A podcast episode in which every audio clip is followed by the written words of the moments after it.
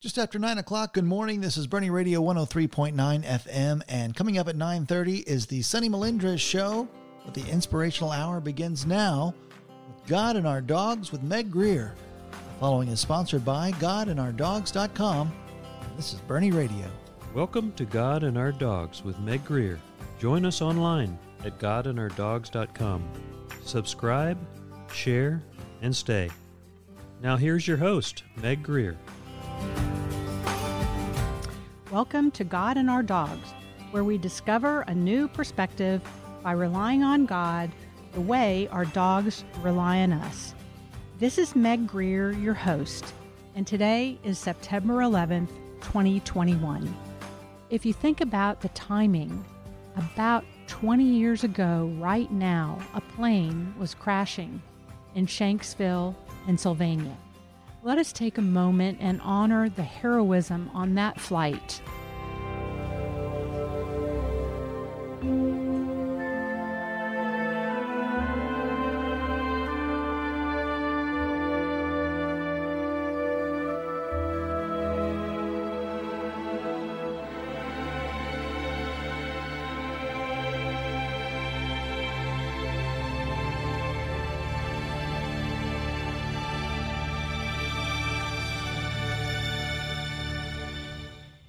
Joining us today. To give dogs just a small nod, though, I'd like to start by reading a story that I found on the website for the 9 11 Memorial and Museum, and it's written by an artist named Diana Kurz about her Welsh corgi. And she said, My Welsh corgi Juno was a licensed therapy dog. For years, we had been visiting nursing homes and troubled children, and she seemed to have a healing power. After 9 11, in thinking about what I could do to best help and be of use, I brought her to my local firehouse, known as Big Door, otherwise Ladder 5 Engine 24 Battalion 2, located 227 6th Avenue in Greenwich Village. It was a very sad place at the time, especially because 11 men were lost from that firehouse. From the time of our first visit, I noticed how the men enjoyed seeing Juno and playing with her. One of them called her the wellness dog. I realized that this was a way to bring some comfort and hopeful moments of joy and forgetfulness. I took her there regularly. Miss Kurz's painting depicts one of the firemen and Juno, and also included uh, in the painting are the actual texts and memorial messages that were left on the outside of the firehouse. It took her many years before she could actually complete the painting, which was in 2011. So we're reminded of how important dogs can be as comforters, and we'll hear more about that at the end of the show. Usually on God and Our Dogs, we talk with people just like you about the lessons they learn from their dogs about God. But today, we're going to do something a little bit different. Today, instead of talking about how we can learn to rely on God the way our dogs rely on us, we are going to talk about September 11th. Our stories will be a little bit different. They're probably a lot of the same kind of stories that you're thinking about right now and wondering about. But we're going to talk about stories of remembrance, sacrifice, and hope. We will also talk about why remembering is so important. Sharing stories of remembrance, sacrifice, and hope today are to my right, Rod Townsend and Pastor Eric Waters on the left. Rod Townsend is a project manager in the energy industry, a handgun license and safety instructor, Marine, and Iraq War veteran.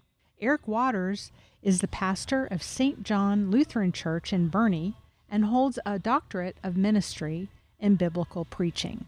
Rod Townsend and Pastor Waters, thank you for joining us today on God and Our Dogs. Thank you. Appreciate the invitation. I'm so happy you're here to talk about this. It's an important day, 20 years. It's it's almost hard to believe. And I think when everybody thinks of September 11th, um, we think about maybe where we were, um, that automatically comes to mind. And I, I think it's also important to realize that in 20 years, there have been a lot of Americans that have been born uh, that really didn't experience 9 11. So, um, Rod, how about you? Where were you on September 11th? Uh, I was working for an energy company in downtown Houston, and um, we uh, we had these large computer monitors. So as news was starting to break, folks were gathering around our desk. And I remember the first plane going in, and and thinking to myself, you know, what kind of knucklehead runs into one of the largest buildings on the planet, right? You know, and uh, shortly thereafter, the second one hit. It was pretty clear then that you know it's time to stop feeling sorry for ourselves and get ready to start getting it on. So downtown Houston, part of a Marine Reserve unit at the time, and immediately after that second plane hit, the phone started ringing for security and, and uh, preparations for the downtown Houston and, and, and medical center, center areas. That was the first domino to fall, and it was another 10 years of our career that was totally impacted by, by 9 11, the effects of that, and, and the war on terror. So often we just think about the impact that 9 11 had on New York City and on Washington, D.C., and that small community in Pennsylvania. We don't think about the other big cities and the fear that people had and not knowing were are there more planes? Is our city going to be next? What's going to happen? All over the country. I mean countless countless number of people hitting the street that day uh, not knowing what their next steps are going to be. You know do you do you go home to your families and tend to them as a father and as a husband? You know do i go home and do that? Put my family's focus first? Do i put my commitment to the nation first? Do i put my love of community and friends first? Tough decisions to be made but you put duty over anything else. We, we, we signed up for that and service to our country came first. Right how about you, Pastor Waters? Yeah, well, I had just been ordained as a, as a uh, Lutheran pastor, and I was in a small little town called Pelican Rapids, Minnesota. We were at a, uh, a retreat for other pastors that also just been ordained. And the word came in that uh, that a plane had flown into a building, and again, just like Rod, I thought, well, that's that's kind of foolish. How can you possibly hit a building? I remember holding on to my my first daughter, first of uh, first of six children, she was probably three or four months at the time, so you know how it is. I mean, they need to be walked around, and I was walking around, walking around, walking around with her, and uh, then the second building hit, and then, then then you knew something bad had really gone on. And I remember thinking to myself, I, I can't believe this. Just just absolute stunned. And where do you go? What do you do? Uh, and my I didn't have anything nearly as uh, immediate as Rod did, but I knew at that point that my church work has just changed. Very much so. Yeah, I I was sitting in my office working on a project and I was listening to the to the radio and heard about the first plane and my husband's a, a, professional pilot so i knew all of the, the rules and regulations and you can't fly near new york city. And i was like how in the world? Kind of like rod. What kind of idiot would run into a building? And then when the second plane hit it was like oh my goodness that was no accident. What in the world is going on and uh, later that morning, I was going to a meeting, and we all still went. It was the sense you just wanted to be with other people. And our speaker happened to be our state senator at the time, Senator Wentworth. And he talked about it. We were all like, What do you know? What do you know? Well, of course, he didn't know anything. And it was real interesting because he'd been in Army intelligence. And he said, Well, I hope you'll, re- you'll excuse me. We were all grateful that he, he'd even come um, and so we um, we said, oh yeah, if you need to leave, please do.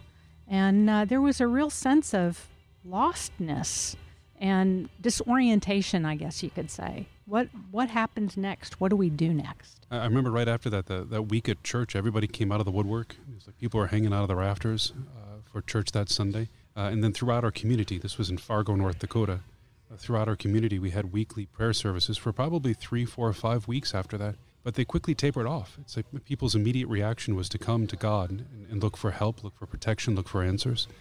But then that things kind of quickly went back to normal as far as the religious world was concerned. Well, I had a um, kind of the same experience on a corporate level, I guess you would say, but on an individual level, I had a little bit different. And it would be interesting to compare notes sometime with you, Rod, because we had a we had a prayer service. I think the next day, at our church, and um, one of the ladies who came was the mom of someone who is in the Marine Reserves out of the Houston area, and um, I think we prayed together. I want to say at least a year. Once a week, we would pray for her son because he was deployed to Iraq, and um, there was there was just so much fear of the unknown. And I think in life we have a lot of unknown, but sometimes it takes something dramatic like that to realize, wow, we just don't have control over much. No, I remember uh, uh, shortly thereafter you said it diminished quite quite quickly. Uh, things started going back to normal. But I'll tell you from from the military perspective, we saw just that outpouring of support for a good number of years.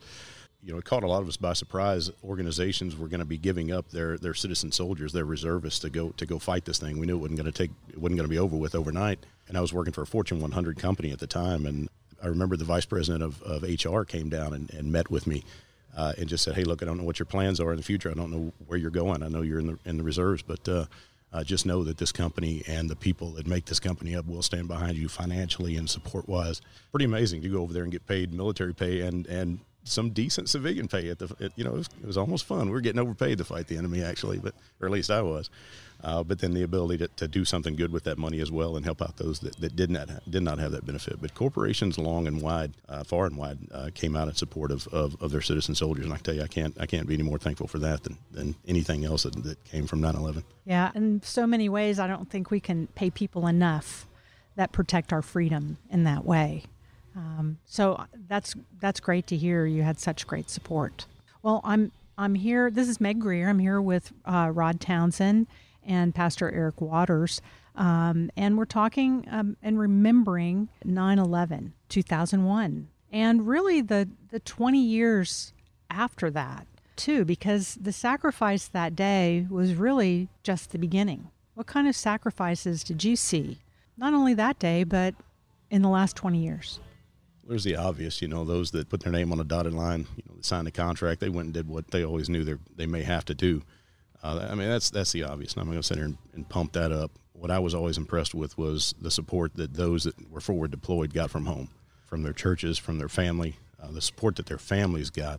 You know, we don't get paid a whole lot to do what we do, and we don't get equipped with a whole lot to do what we do. We still go over and do a whole lot with it. But it's our families that are left back back in the rear that they need the support more than anything else. You know, I just as long as my wife and kids are good, I'm ready. You know, let's get it but uh, it, it's it's those around town, those close personal friends, those friends you hadn't talked to in 15, 20 years, that person at the church that you've never taken a moment to go talk to, and there they are taking care of your family while while you're forward deployed.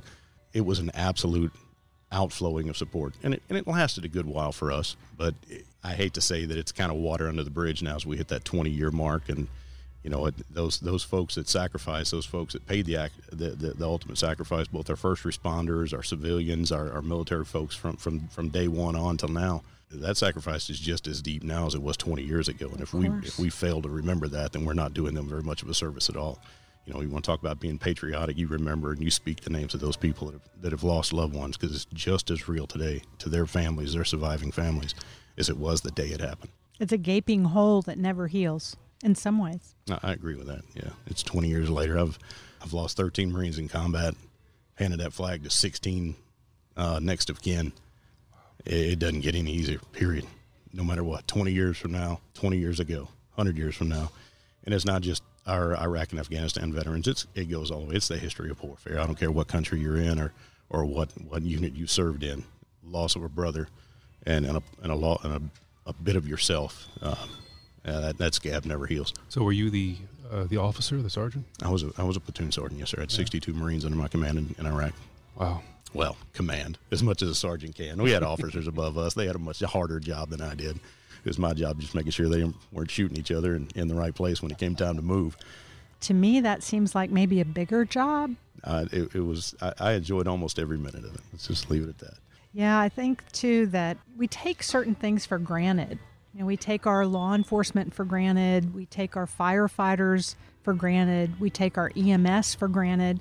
And that day, as in really every day, there were so many people that answered the call and they did their job, of course, but they did it because they were committed to doing that job. And and it wasn't just September 11th, 2001. We still have people that have that same commitment today and uh, are willing to risk it on I 10 trying to help someone in need, let's say. Mm-hmm. Those are ongoing sacrifices.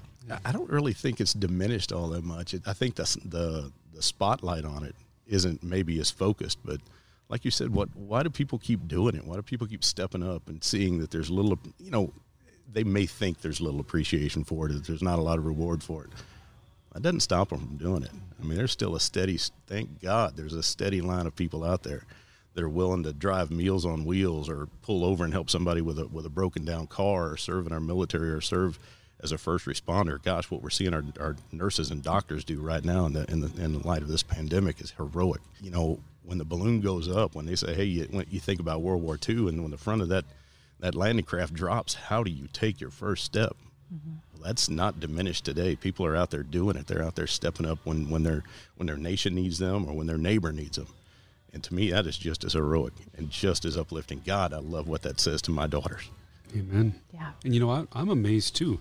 I'm, I'm, I'm trying to remember pre 9 11. I don't remember a whole lot of focus on firemen, policemen, mm-hmm. first responders. I mean, I always remember people were very grateful for our soldiers, but mm-hmm. but uh, but post 9 11, it seems like the, the spotlight really has has continued to shine on our first responders, firemen, policemen. Right, rightfully so. And I tell you, I'd, I'd, I'd, lump our school teachers right in with that.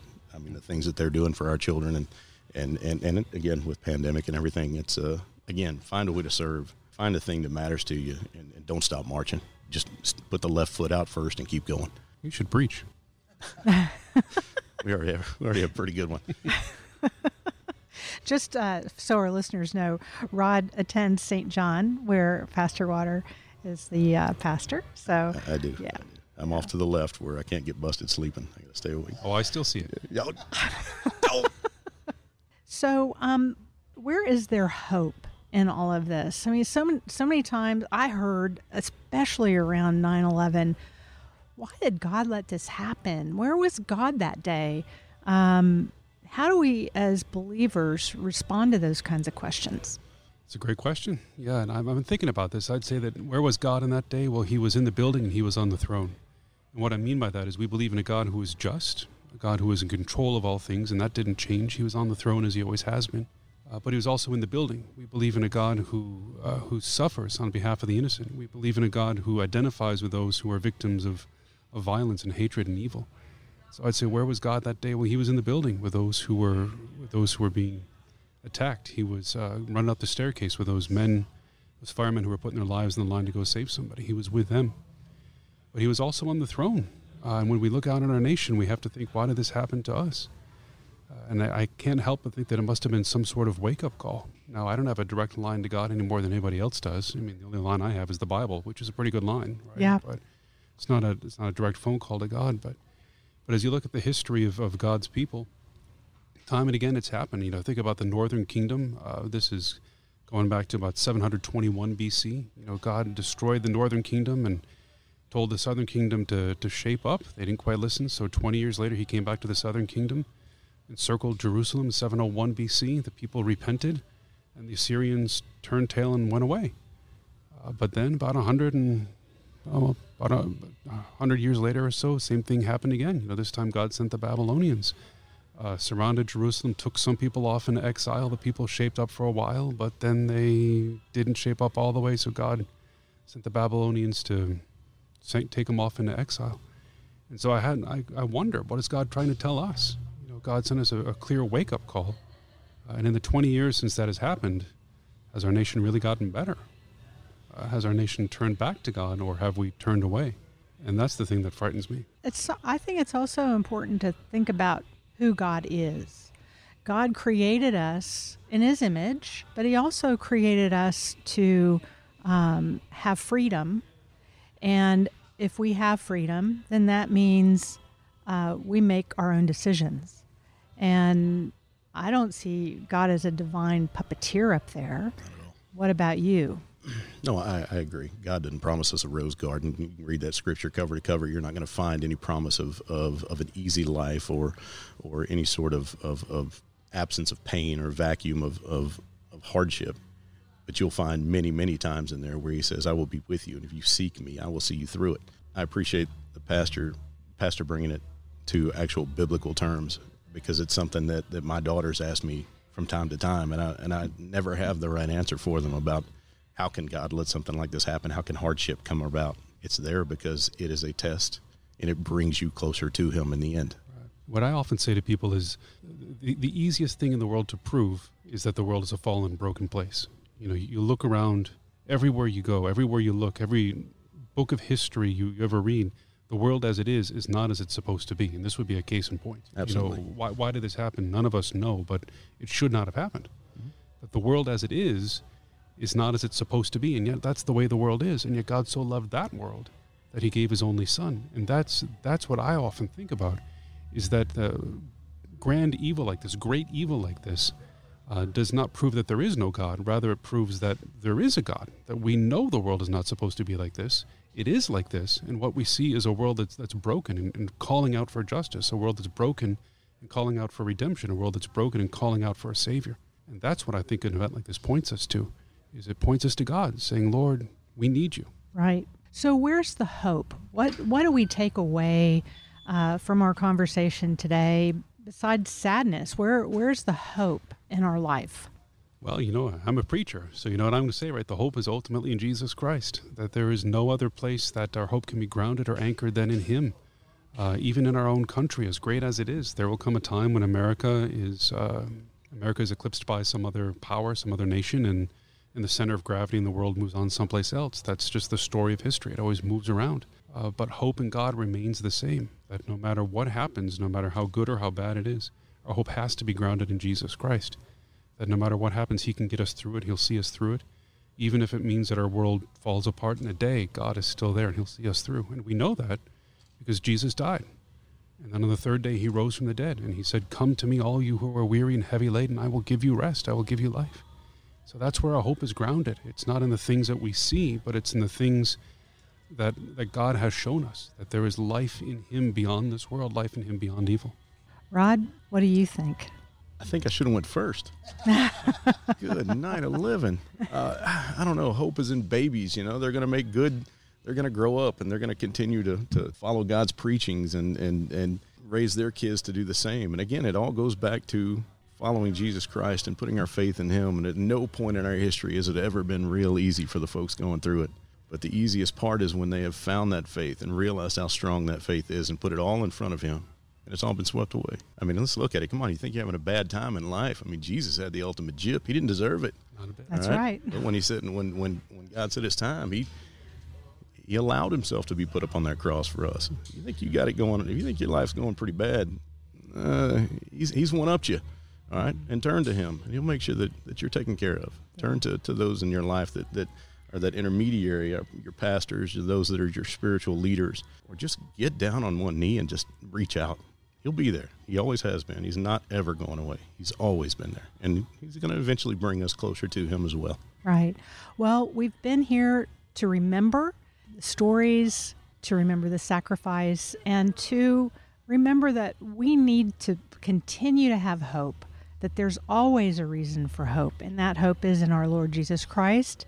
And uh, you're right. All we have to do is ask, right? Rod and Pastor Waters, let's also bring another message of hope in today. Rod, as you know, uh, the VFW in Texas is very supportive of service dogs for veterans. In fact, they have a special program through their foundation in partnership with the United States Veterans Service Dogs. And they are now training and placing dogs with veterans to help them mitigate the effects of PTSD, mobility, and hearing complications from serving our country. And I know our listeners will be very moved by that. And if there's uh, someone out there who would like to either apply for a service dog or support the effort of the Texas VFW to provide service dogs and training, you can go to the Texas VFW website and under their foundation tab, you can click there and learn more about their project. That's the Texas VFW website for more information about their service dog project. So we've been here with Rod Townsend and Pastor Eric Waters of St. John Lutheran Church. And it's been a little bit different day here on God and Our Dogs, but I I have something a little bit dog related that I'd I'd like to close the show with, and that is I have a thought to ponder. And yes, you're right, it's P A W N D E R. Using the words hope, we have hope. That could seem empty because, you know, it's easy to say those words, but how do you actually do that? Where do we start?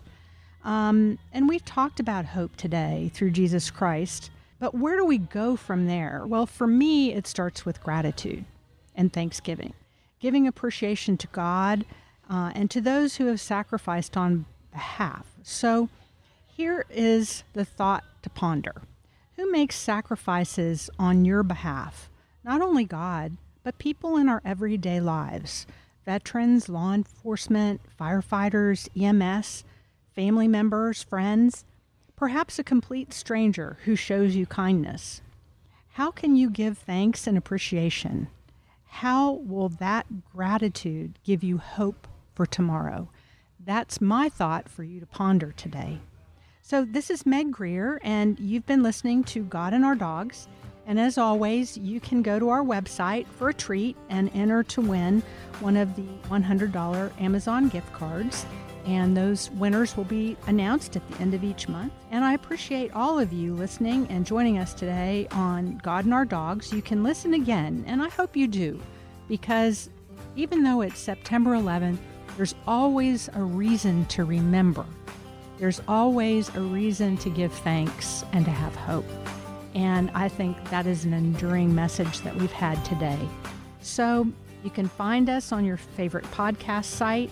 Uh, if you have a story about your dog, you can always send that to me at stories at godandourdogs.com. And we look forward to you joining us again next week for God and Our Dogs for some new perspective for relying on God the way our dogs rely on us.